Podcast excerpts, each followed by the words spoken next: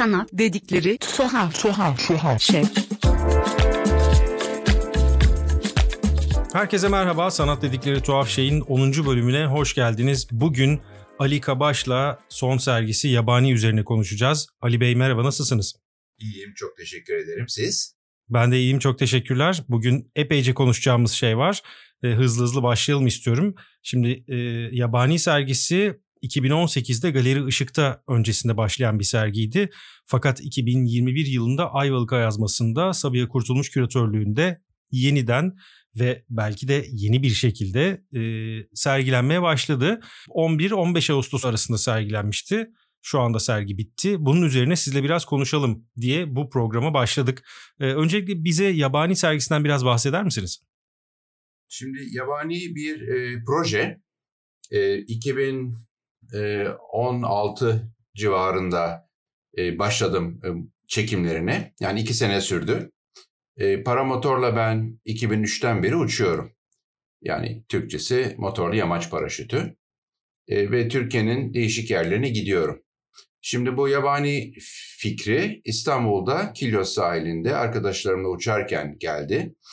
Şu anda yeni havaalanının e, biraz doğusunda bir alan var Karaburun'un ilerisinde ve el değmemiş bir bölge. Biz bazen oraya uçarken, üstünden geçerken, e, o taraflarda uçarken e, ineriz. Orada denize gireriz. Hiçbir araba giremiyor oraya. Orman bölgesinin kıyısı olduğu için diye tahmin ediyorum. Yol herhalde yok oraya. İnsan da olmuyor. Bir tarafında bir ucunda bir göl var. Terkos Gölü'nün ucu.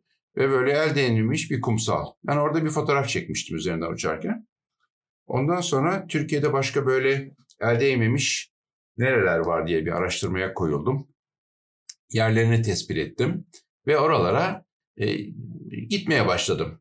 E, bazılarında yalnız gittim, e, bazılarında arkadaşlarla uçarken e, oradaydım.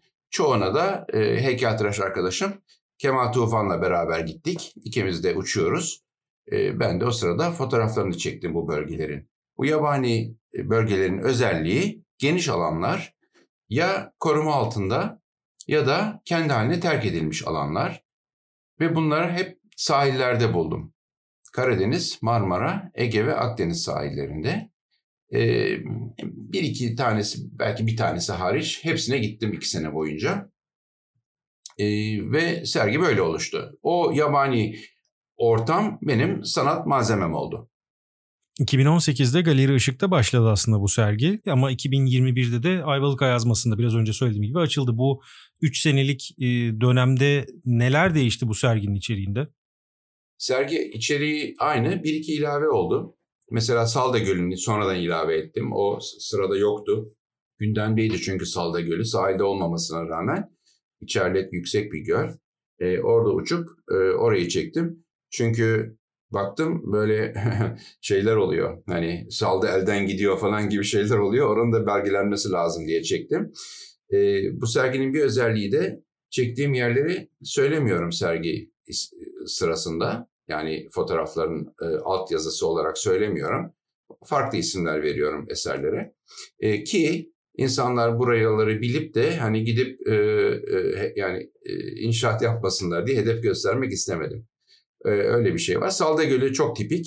Onun için Salda Gölü'nün adında Salda ismi var ama diğerlerinde yok. Bu sizin 8. serginiz. Daha öncesinde açtığınız sergiler de var. Ama bunlardan çok daha önceye gitmek istiyorum aslında ki sonrasında belki yeniden buraya döneceğiz. Bir fotoğraf makinesi var ve bununla belki hikaye başlıyor. Nasıl gelişti bu süreç? evet. E, aile dostumuz Ayla Hanım benim e, sünnetimde bir fotoğraf makinesi hediye etmişti. Lubitel'di diye hatırlıyorum e, fotoğraf makinesini. 6'ya 6 çift mercekli refleks kamera. Üstten bakılanlardan. Babamın bir tane 35 mm eski makinesi vardı ama ilgimi çekmemişti. O böyle daha bir sihirli kutu gibi gelmişti bana. Orada başladım ben fotoğraf çekmeye. Sonra ortaokulda amcamın yardımıyla orta bir, orta ikide karanlık odam vardı. Arkadaşların fotoğraflarını çekip kendim tabi ediyordum e, okuldaki. Ondan sonra e, başladım okumaya fotoğrafla ilgili. Hatırladığım kadarıyla lisede ilk ciddi kitabım Andreas Feininger'in Light and Lighting, e, ışık ve aydınlatma diye tercüme edelim kitabıydı. Orada ışığın ne kadar bir fotoğrafçının kontrolünde olduğunu görünce Dedim ki bu iş ciddi. E, onun üzerine böyle devam etti. Lise, üniversite yıllarında, üniversite yıllarında yurt dışında renkli karanlık odam vardı.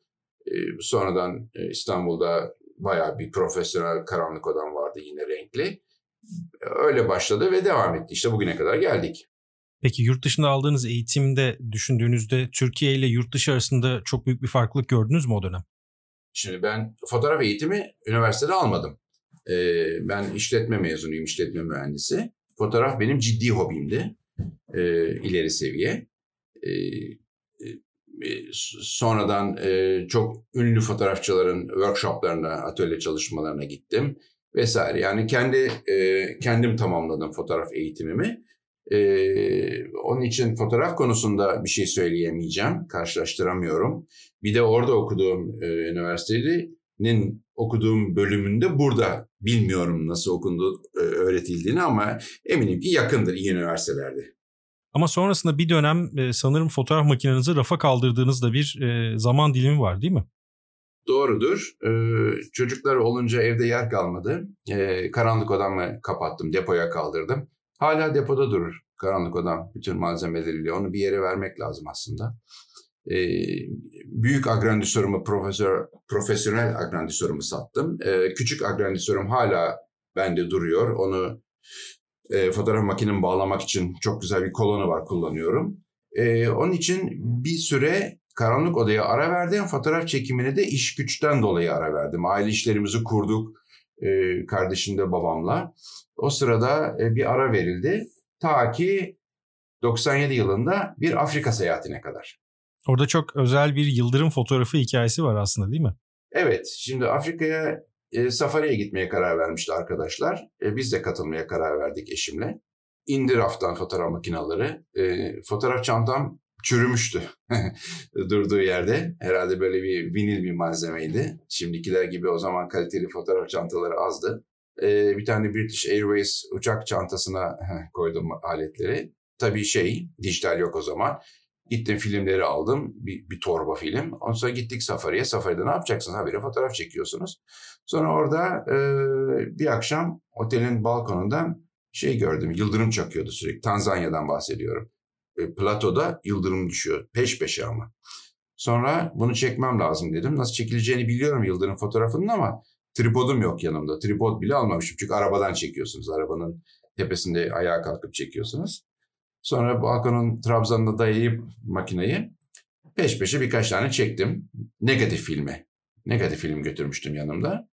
Sonra döndüğümüzde onu tabii şey banyo ettirdik. Otomatik banyo eden yerlere, tab eden yerlere ve simsiyah bir çizgi çıkmıştı. Sonra dedim ki ya bir Kodak Foto CD diye bir şey var. Türkiye'ye gelmiş. Geldiğini nereden duydum hatırlamıyorum ama e, orada bunu bir CD'ye tarattırayım dedim. Elimde hani bunun şeyi bulunsun. İnce bir çizgi olmasına rağmen hoş bir çizgiydi o. Sonra o Kodak Foto CD'de taradıkları zaman bütün renkler çıktı ortaya. Negatif film çünkü çok bilgi e, kaydeder biliyorsunuz. E, ondan sonra o fotoğraf benim e, stok fotoğrafçılığına başlamama sebep oldu. Benim fotoğrafa başlamam 97 yılında stok fotoğrafçılığıdır. Ben o kadar geziyorum ediyorum bu çektiklerimi stok ajanslarına yollayayım diye yıllar önce aldığım bir stok fotoğrafçılığı kitabını raftan indirdim okudum ve o zaman için halen geçerliydi. Ve stok ajanslarına yazdım. Bir iki tanesi kabul etti ve çektiğim fotoğrafları yollayarak stok ajanslarına yolladım ve e, tahmin ediyorum 99 yılıydı. 97'de ben Türkiye'de ilk interneti öyle hatırlıyorum. 97 yılında kullanmaya başladık diye hatırlıyorum dial-up modemle. 99 yılında da e, web sitemi yaptım. Ondan sonra da başladı. Beni web sitemden bulup iş çekmek için veya stok fotoğrafı e, satın almak için e, ulaşanlar dünyanın her yerinden. Yani benim e, internet çağı benim fotoğrafa başlamama çok yardımcı oldu ve bana da büyük cesaret verdi diyebilirim. O gün yabani doğada çektiğiniz bir fotoğrafın bugün yabani e, adı altındaki sergiye dönüştüğü bir zaman dilimi var arada ve siz yabani sergisinde paramotor kullanarak çektiğiniz fotoğrafları da daha doğrusu onları sergiliyorsunuz aslında. Bu çok zor bir iş. Bunu nasıl e, birleştirdiniz? Zaten önceden uçtuğunuzu söylemiştiniz ama bu ve aynı zamanda iyi bir fotoğrafı yakalamak çok zor değil mi? Valla şöyle yani ben e, yurt dışında okurken 83 yılında uçak ehliyetimi almıştım. Uçma, uçmayla havayla haşır neşir zaten korkma, korktuğum bir şey değil. E, sonra 2003 yılında bir arkadaşım e, paramotor diye bir şey var. Yamaç paraşütünü biliyoruz hepimiz de bunun motorlusu var. Sen onu ondan e, fotoğraf çekebilirsin dediği zaman hemen atladım ben o işe. Eğitimimi aldım, paramotorumu aldım ve bir süreçten sonra tabii ki yani yüzlerce uçuştan sonra o belirli belli bir şey e, güven geldi. E, makinamla çıkmaya başladım, video kameramla çıkmaya başladım ve 2004-2005 yıllarında 2004 ile 2008 yılları arasında diyelim çektiğim fotoğraflardan ilk havadan fotoğrafım e, fotoğraf sergim oldu şey. Onun da adı yüksek açıydı. O bir hani çektiğim fotoğraflardan toplama bir sergiydi. Bir proje değildi o. E, ondan sonra da çok rahat bir şekilde e, alıştıktan sonra uçma işine fotoğraf çeker oldum. Yani e, rahat orada nasıl hisset rahat hissetmenizle ilgili bir şey. Herkes yapabilir, herkes çekebilir. Ama o havada e, e, çekeceğiniz şeyi arayıp bulmak esas problem. E, bir de yani iyi bir makineniz olacak. E, teleobjektifle ben genelde çıkıyorum bu yabani serisinin tamamı öyledir. E, fotoğraf benim için seçme sanatı. O seçeceğiniz kare önemli. Onu görmek önemli. Yoksa uçmakta, fotoğraf çekmekte çok büyük bir e, engel yok tecrübeden sonra hem fotoğrafçılıkta baktığınız açı ve baktığınız e, nokta çok önemli hem de dediğiniz gibi seçme ve bir te, tabii ki de e, ışığı da nasıl yansıttığınız, nasıl yakaladığınız önemli. Siz e, birçok fotoğrafçının aksine olayları yukarıdan bakarak bir şeyleri fotoğraflıyorsunuz ve bu doğal olarak sizde belki bir e, algı farklılığında da değiş geldi. Yani nasıl oldu bu? Şu anda nasıl algılıyorsunuz doğayı ya da e, önünüzdeki o manzarayı? Şimdi havadan baktığım zaman tabii karadan görmediğimiz şeyleri görüyorum. O çok farklı bir şey. Bu yabani sergisinde de birçok fotoğraf var. Karadan hiç belli olmayan şeyler. Mesela şey e, böyle bataklık e, şeyleri var, fotoğrafları var. Karadan baktığınız zaman görmeniz mümkün değil. İncecik bir çizgi görüyorsunuz. Ama yükseldiğiniz zaman olay değişiyor. Hem fotoğrafı benim için çok ilginç kılıyor bu. Hem de başkasının göremeyeceği şeyi gösteriyorum insanlara. O da bana çok büyük bir tatmin veriyor. Yani gerçekten farklı bir uçaktan uçmak, uçakta uçmak gibi değil. O çok yüksek çünkü. Bu benim çektiğim fotoğraflar hep 300, 400, 500 metreden çekilen fotoğraflar. Daha bir iç içeyim tabiatla veya çektiğim her neyse. Ee, normalde göremeyeceğimiz bir şeyi benim göstermem çok ilginç geliyor. Onun için e, hala da devam ediyorum tabii ki. Zaten fotoğraflarınıza baktığımız zaman da bir tür doğal soyutlamayla karşı karşıya olduğumuzu düşünebiliriz. Çünkü çektiğiniz fotoğraflar bizim genel olarak alışık olduğumuz görüntü e, alanının dışında ve doğada e, yabani alanları çektiğiniz için adeta birer soyut kompozisyona dönüşmüş durumdalar. E, e tabii şimdi fotoğraf sanatı dediğim zaman orada kompozisyon yani tekniğin dışında kompozisyon olmazsa olmaz. E, biraz ben e, grafik e, bir görüntü e, peşindeyim. E, hem çarpıcı hem de tabiatı kartpostal gibi göstermeyip onun içinden detayları çekip e, bir grafik şekilde e, etkileyici gösterebileceğime inanıyorum. E, onun için teleobjektifle çıkıyorum diyorum zaten. E, mesela bunları ben drone ile çekemezdim. E, biraz daha onların da teleobjektifli olanları var ama şimdi hem uzun mesafeler gideceksiniz. Hadi drone'u yolladınız diyelim. Ondan sonra arayacaksınız. Uzaktan göreceksiniz. Oraya zoomlayacaksınız ki çoğu drone'da zoom yok. Hep geniş açı çeker e, genelde dronelar. Onun için benim orada olmam gerekiyordu. E, beğenmediğim zaman e, bir şey bir tur daha sonra bir tur daha gerekirse. Bir de ben havada 2-3 saat kalabiliyorum bir e, depo benzinde. Onun için o büyük avantaj. Riskleri var tabii ama o riskleri artık minimuma indirdim e, tecrübeden dolayı. Bir de aslında enteresan şöyle bir şey var. Sizin daha önceki sergilerinizden biri Havadan Adana'da e, istemsiz olarak çektiğiniz bir otoportreniz var. Sonradan ortaya bir otoportre olarak çıkan bir kare var. Onun hikayesini biraz anlatabilir misiniz bize? Doğru. Bu Havadan Adana, Adana'da Portakal Çiçeği Festivali olur her sene. E, 2016 diye hatırlıyorum. E, ben, benden bir sergi istediler. Ben dedim ki Adana'da benim doğduğum yer Adana. E, e, havadan fotoğraf çekeyim dedim. Adana ve çevresinde. 10 günde oğlumla gittik. 10 günde bu seri meydana geldi ve çok da iyi oldu. Arkadaşım orada yaşayan Bülent Üzün bizi bilmediğimiz yerlere götürdü. Ben 18 yaşında kadar oradaydım ama çoğunu görmemişim. Adana'da müthiş yerler var. Çukurova'da diyelim. Ee, il sınır, Adana il sınırları içinde biz kaldık ama yani Çukurova çok zengin. Ee, 50 tane kale var mesela o civarlarda. Ondan sonra e, e, çok ilginç, ilginç bir sergi oldu. Seyhan Nehri'ni çekerken de sergide kullanıldığım fotoğraf değil, güneş arkamı alıp yaklaşırken çektiğim bir e, fotoğrafta benim gölgem düşüyor. E, Meri Akoğlu da Akbank Sanat'ta e, otoportreydi galiba serginin adı ya da evet öyle hatırlıyorum. Benden kendimin olduğu bir fotoğraf isteyince ben de, ben de o fotoğrafı verdim. E, beni iyi temsil ettiğini düşünüyorum çünkü hem havadan bir manzara içinde de benim gölgem var. O, o da öyle oldu. Ama sergiye girmedi o gölgeden dolayı. Silebilirdim ama ters ışıklısını daha çok beğendiğim için onu koydum. Sizin böyle bir arşivci tarafınız da var aslında. Çünkü biraz da aslında e, YouTube kanalınızdaki videolardan e, hareketle bunu söylüyorum. Orada vloglar şeklinde yaptığınız işi belgeliyorsunuz ve bunu belgelemeye devam ediyorsunuz. Bu uçuş günlükleri gibi bir şey ortaya çıkartmış durumdasınız. Hatta yabani serisine dair de iki tane videonuz var orada benim görebildiğim en azından.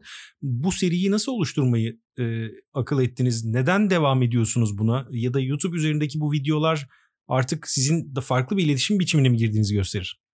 Şimdi o da pandeminin eseridir. Pandemide İstanbul'da e, sokağa çıkıp izolasyon serisini yaptıktan sonra e, evde ne yapacağız? Başladım e, yurt dışından YouTube vloglarını izlemeye.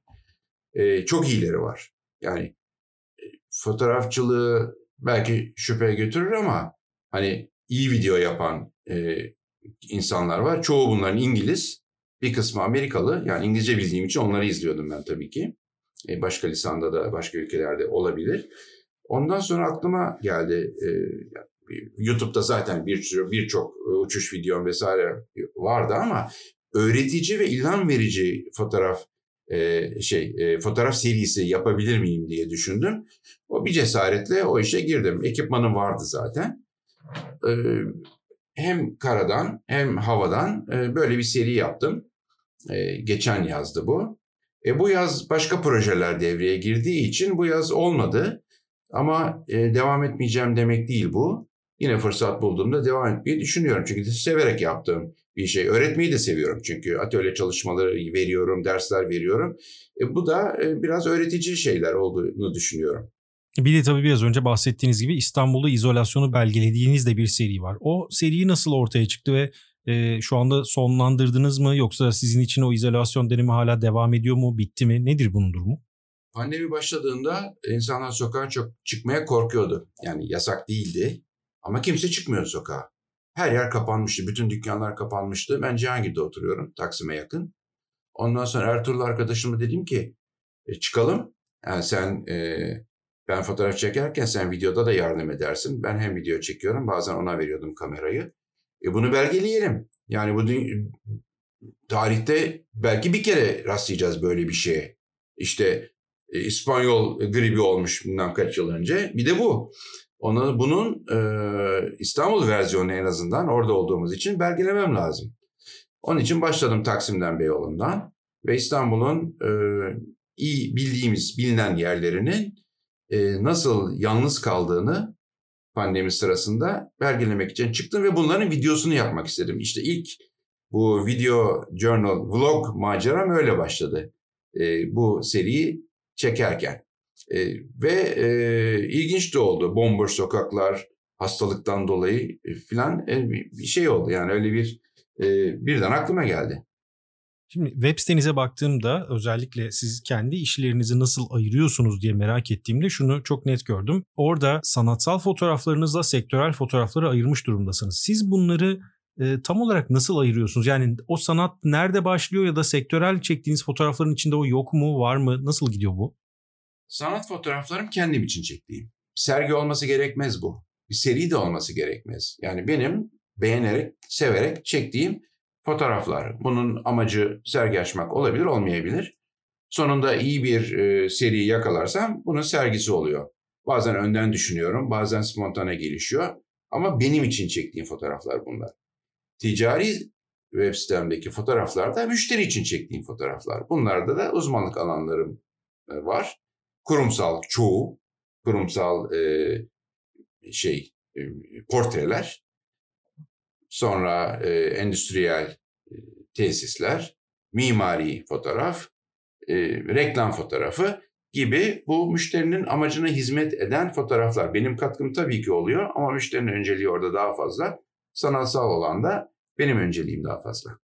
Biraz önce bahsettiğiniz kurumsal fotoğrafların içinde, portrelerin içinde işte Güler Sabancı'dan, Füsun Eczacıbaşı'ndan, Kemal Derviş'ten bahsedebiliyoruz. Bu fotoğrafları çekme süreci nasıl işliyor? Bu zor bir süreç değil mi bu isimlerle çalışmak?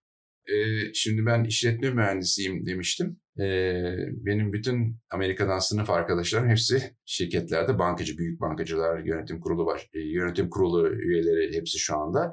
Onun için o o çevrem e, iyidir ve o lisanlarını iyi bilirim o insanları. Çok da bilmek gerekmiyor. Ama kendime yakın insanlar bu insan, bu kişiler. Onun için ben hani sıcak bir ortam kurabiliyorum. Ee, çok benim açımdan yani korkmaya, çekinmeye gerek yok. Ve zaten o kişiler de onu seviyorlar. Yani bir yakınlık, samimiyet istiyorlar. Onun için e, bana poz vermeleri e, çok zor olmuyor. Rahat oluyorlar genellikle. Programın yavaş yavaş sonuna gelirken son bir soru sormak istiyorum size. Bundan sonra devam ettiğiniz ya da bitirmek istediğiniz bir e, seri var mı ya da yeni bir sergi hazırlığı içinde misiniz?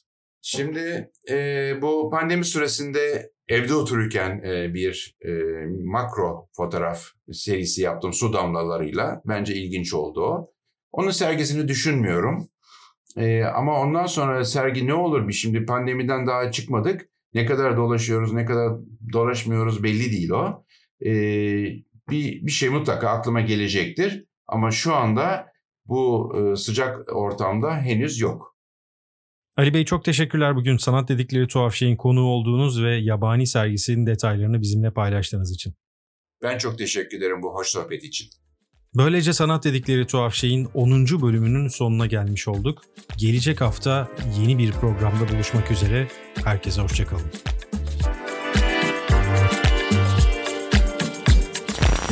Tuhaf, tuhaf, tuhaf, tuhaf, tuhaf.